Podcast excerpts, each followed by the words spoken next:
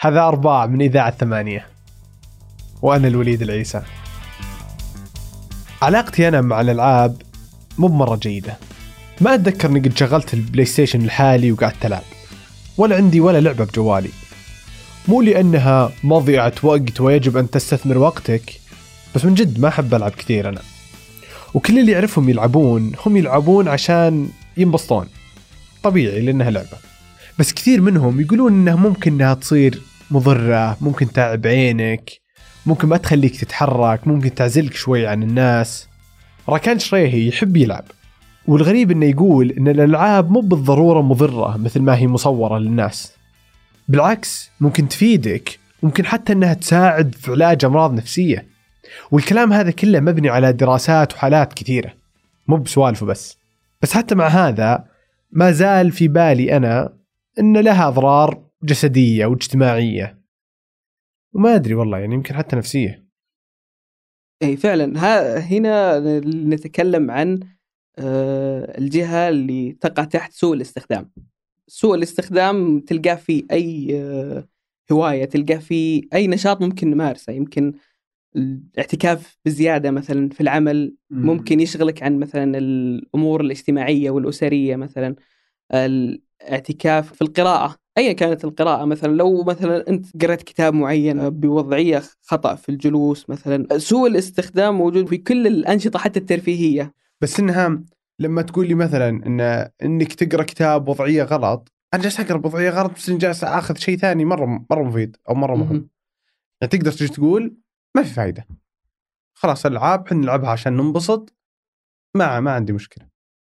إيه لا ال ال هنا تيجي برضو أساسا لكل لعبة تيجي بفوائدها.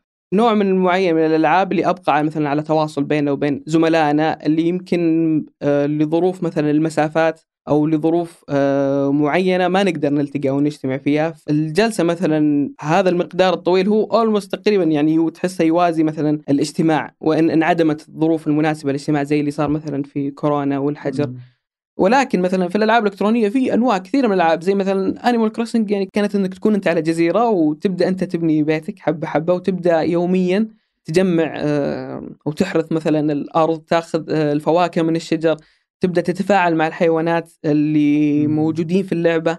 اللعبة الشيء الجميل فيها كان وقتها أنها كانت تستعمل زي وقتك المحلي في الحياة الواقعية. فإذا كانت مثلا الساعة أربعة الفجر عندك، راح تكون الساعة أربعة الفجر في اللعبة.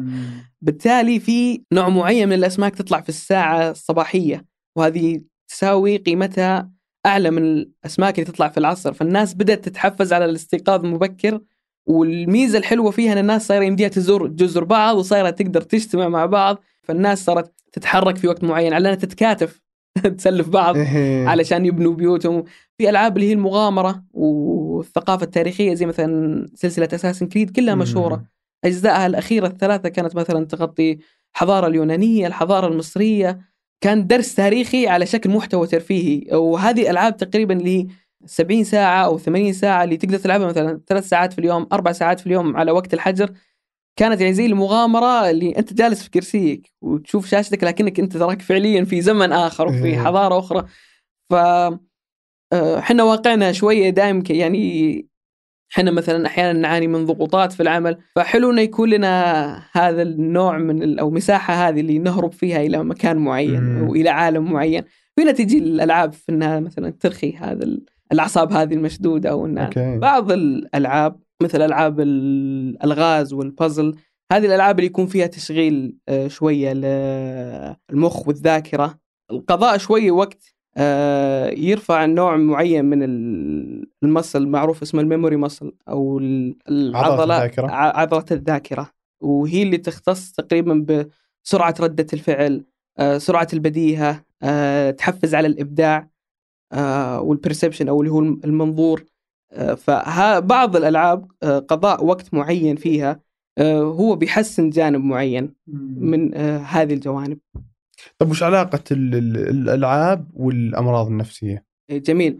لا في ألعاب كثيرة تم التطرق لها، وفي ألعاب كثيرة موجودة في العالم الألعاب الإلكترونية كان معالج للاكتئاب بشكل واضح أو بشكل يعني صار كذا أمام الناس. زي مثلا المثال اللي ذكرت أنا في مقالتي تبع أحد المعلقين المشاهير على اليوتيوب اللي اسمه شون مكلوجن أو معروف في اليوتيوب بجاكسبتيك هاي، لعب أحد الألعاب وهذه الألعاب بدأت تطرح له أسئلة مبسطة تكون مخزنة في جوائز جوا اللعبة. اللعبة لو تشوفها يعني هي عبارة عن أنك تكون في عالم جدا صغير تمشي وتقفز بين المربعات والمباني علشان تضغط الأزرار وتبدأ الأرضية تكتمل وتشكل لك على شكل كذا قلب في الأخير.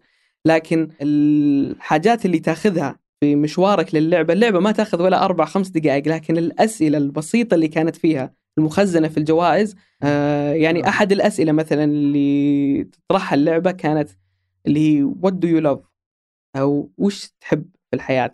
أحد الأسئلة برضو هل أنت تحب الشيء اللي قاعد تسويه. إذا رجعنا وشفنا مقطع مثلا جاك، الرجال أول ما شغل اللعبة يبغى بس يلعب ويضغط الأزرار وذا، بعدين فجأة بدأ يسولف عن الحياة وبدأ يسولف عن مشاكل الحياة. كان يبدأ يتكلم عن إذا اليوم صحيت من النوم وكان اليوم سيء، بكرة حاول أنه يكون يوم أحسن. الهزيمة الحقيقية مو في أن اليوم يكون سيء، أنك لما توقف عن محاولة أنك تحسن هذا اليوم. وطبعا كونه هو معلق و ويتكلم أمام الكاميرا، الرجال صار يتكلم يعني باللي داخله على الكاميرا وعلى المايك. فجأة الناس بدأوا يحسون في التعليقات أنه انسحب تماما من جو اللعبة إلى نوع من حديث النفس، حديث آه عن المشاكل النفسية.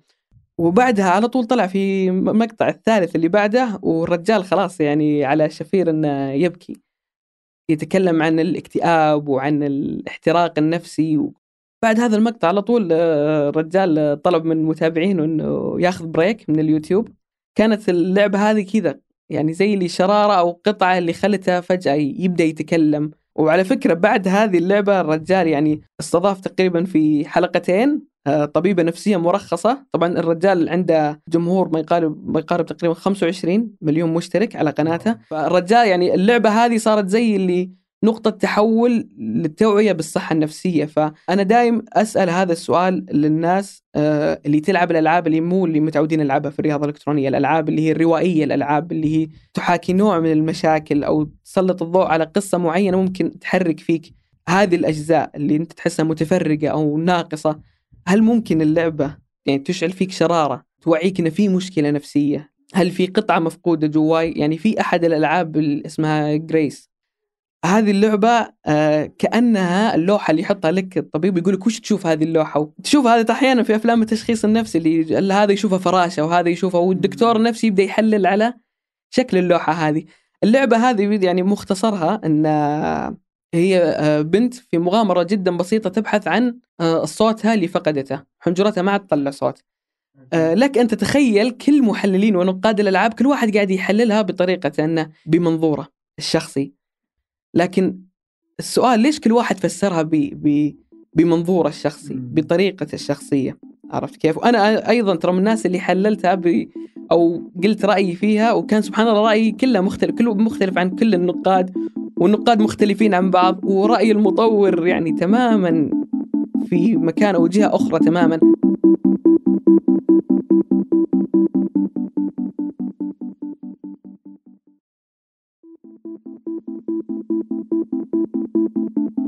طب وهذا العلاقة بين الأمراض النفسية والألعاب الإلكترونية، هل يعني شيء مبني على دراسات واضح ولا كذا أنها توقعات؟ فعلا فعلا هذه كلها مبني على دراسات، آخرها اللي صارت تقريبا الشهر اللي فات.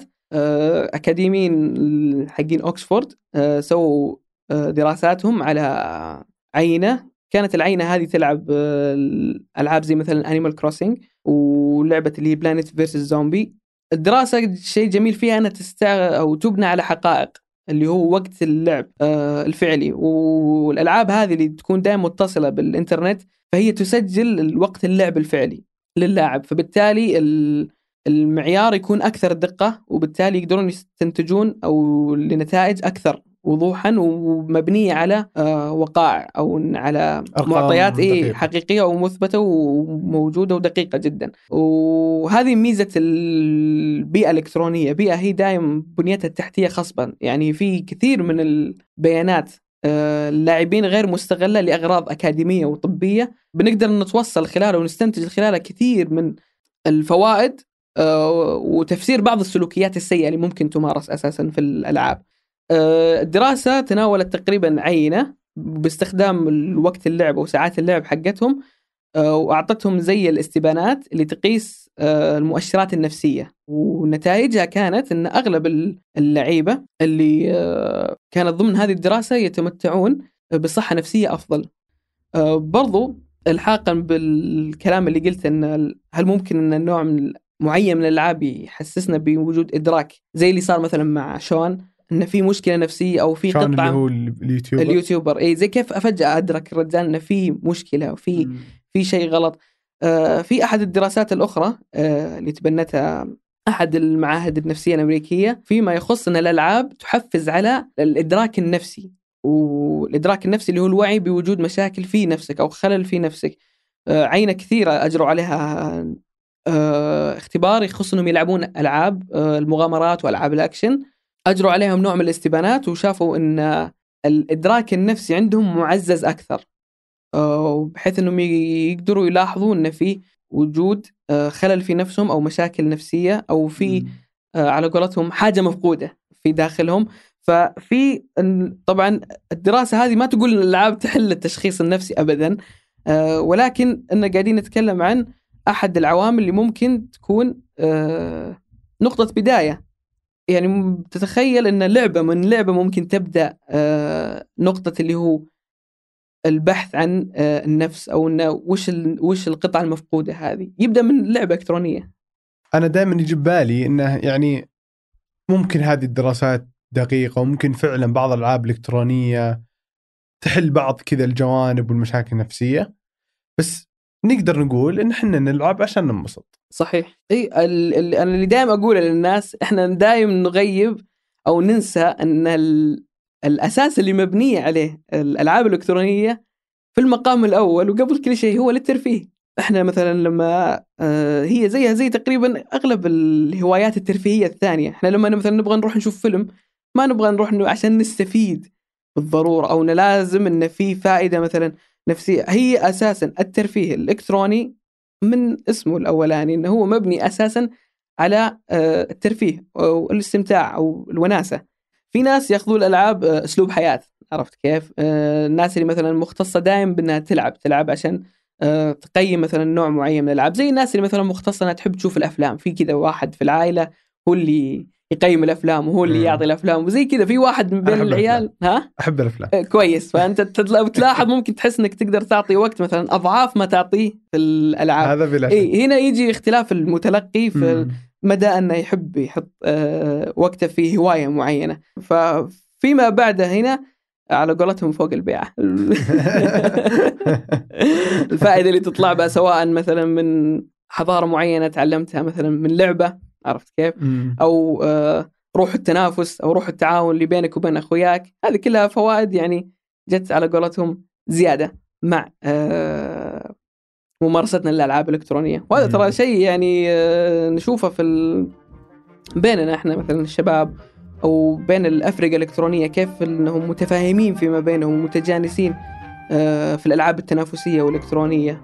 ولولا هذا الشيء إنه مو موجود ما تبنت مثلا اتحادات على مستوى مثلا حكومات، مثلا زي عندنا الاتحاد السعودي للرياضة الإلكترونية والذهنية، بطولات بشكل موسمي تعطيك نوع من الترفيه وعلى قولتهم ترخي الأعصاب ونهرب شوية من مشاغل الواقع والروتين اليومي. فدائما نحتاج كذا من فترة إلى أخرى لعبة، أفلام، مسلسلات. هذه الحياة. يعطيك العافية راكان. الله يعافيك. الله يسعدك. شكرا لك. شكرا. الله يسعدك. موعد الأربعاء.